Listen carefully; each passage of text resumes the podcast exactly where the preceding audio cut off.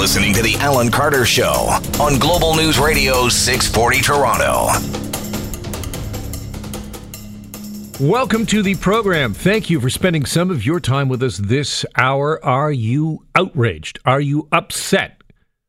Is it about donuts? Is it about Justin Trudeau and his choice of donuts? That story coming up later on in the program. Or perhaps you're just outraged because once again, kids are out of class because of teacher strikes.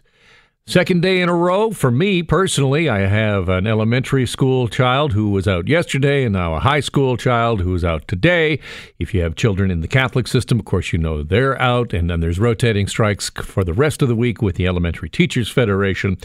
All of this begs the question where is the support of parents? Where does it lie? We talked a little bit about this yesterday on the program, and my email lit up and the phone lines lit up when we talked about where is the support, and we talked about a, couple of parental groups deciding to take that money that the Ford government has set aside to help cover child care costs and just simply put it into a gift card and hand it to a teacher.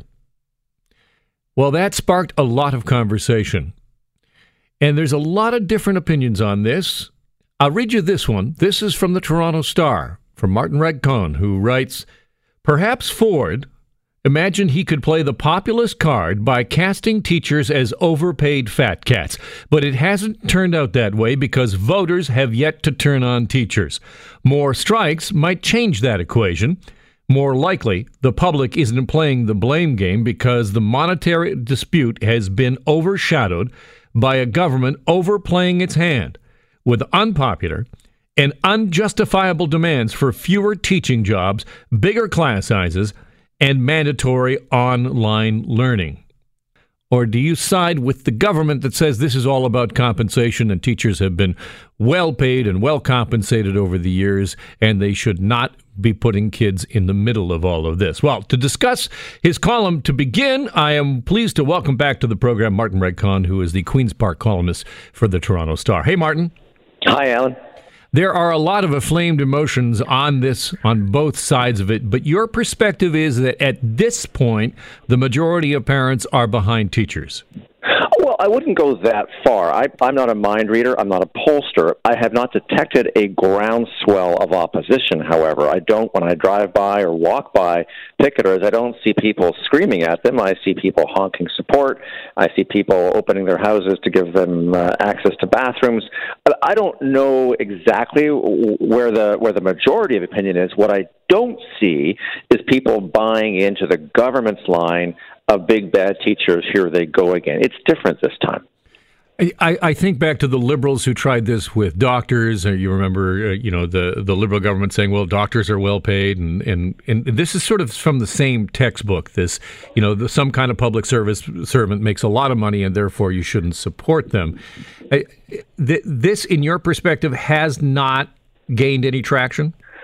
No, and and you're right. The doc, you're quite right, Alan. The, the, the liberals did kind of poke at the liberal at the doctors a, a little bit a few years ago, but it was different in that they were taking aim at a couple of hundred doctors who were earning millions of dollars a year, including a six million dollar man. Remember that? Not a, a not at Hydro One, but a but an ophthalmologist, I think, who was earning six million dollars. I love ophthalmologists. I just saw one the other day, but but it was a different it was a different approach by the liberals, and they took a softer touch.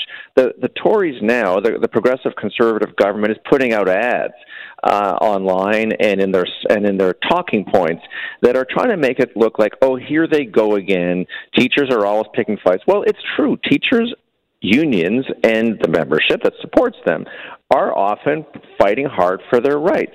But this particular dispute is a little different from all the other ones in that the government seems to have outsmarted itself and painted itself into a corner by overplaying its hand with just putting too many issues on the table so that instead of people thinking, oh, teachers are greedy, people aren't talking about. They're talking about class sizes. Number one, top of mind issue for parents, class sizes. And secondly, I would guess, mandatory, not optional, four mandatory online courses was the original government proposal. Dropped to two now. To two. So now wait a second. Let me just mandatory. get you to that though. The class size, both class sizes and mandatory e-learning are two places where the government has made concessions, but that that still we still have the unions saying, "Well, the government hasn't come to the table with anything meaningful." Yeah, well, it's it's it's look, it, it's labor negotiations are are always complicated. They're not always about who's right or who's wrong. It's often about who has the power, the leverage, and so on. But in this case, when you stack the deck ahead of time and say, "I'm going to take all these things away from you and students and parents," before the negotiations even begin, before the puck drop, as they might say at Tim Hortons, uh, then and then you say, "Okay, I'm going to only take half of that away." Well, that's not much of a concession, considering you're still trying to go backwards. So I'm not sure the teachers' unions or even parents and students are that impressed by saying we're going to have two mandatory online courses, ramping it up quite rapidly, not attempted anywhere else in North America, mandatory. I don't know if one size fits all. Look, I think online courses are great. I heard the premier the other day saying online courses are great, Mr. Education Premier. But uh, mandatory, I don't know. I'm not sure that's the right way to go. We're about to get to your calls and see where you sit on this, uh, listeners, and see where your perspective is. But Martin, final question to you, and, and I've, I've said in the past that the uh, legislated 1% raise, that part of the reason that the Ford government put that in place was so that they then could say, when the unions predictably all band together and say, we're going to challenge that in the court, to, to be able to say to the public, see, we told you, it's about money. I guess the question is, how effective is that strategy been? And two, what's your perspective on whether or not that will actually hold up in court? So you're right. They did try to make it about money, and they blew it by also making it about class